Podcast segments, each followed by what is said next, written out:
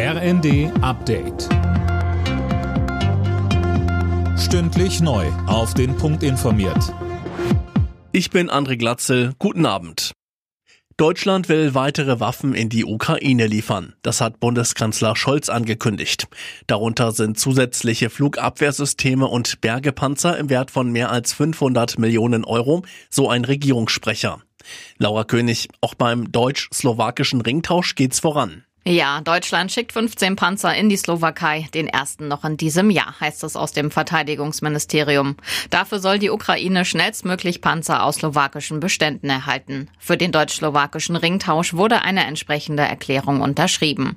Darin geht es auch um Munition und Ersatzteile. 43 Millionen Tonnen Getreide haben die Bauern in Deutschland in diesem Jahr geerntet.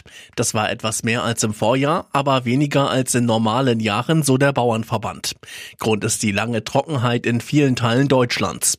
Bauernpräsident Joachim Ruckwied am stärksten betroffen von der Trockenheit ist Mitteldeutschland, Sachsen-Anhalt. Da haben wir beim Weizen nur 64 Dezitonnen ernten können, also 11 Dezitonnen unterm Schnitt.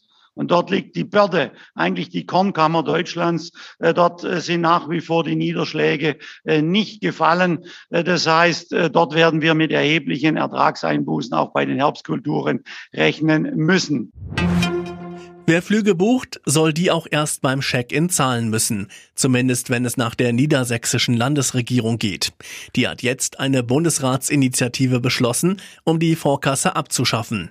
Ziel ist es, Verbraucher besser zu schützen. Mit dem Hund Gassi zu gehen ist im Iran bald verboten. Gegen die Hundebesitzer würden dann juristische Schritte eingeleitet, so Teherans Polizeichef Rahimi. Im Iran sind vor allem in der streng religiösen Schicht Haustiere nicht gerne gesehen. Vor allem Hunde gelten im Islam als unrein. Alle Nachrichten auf rnd.de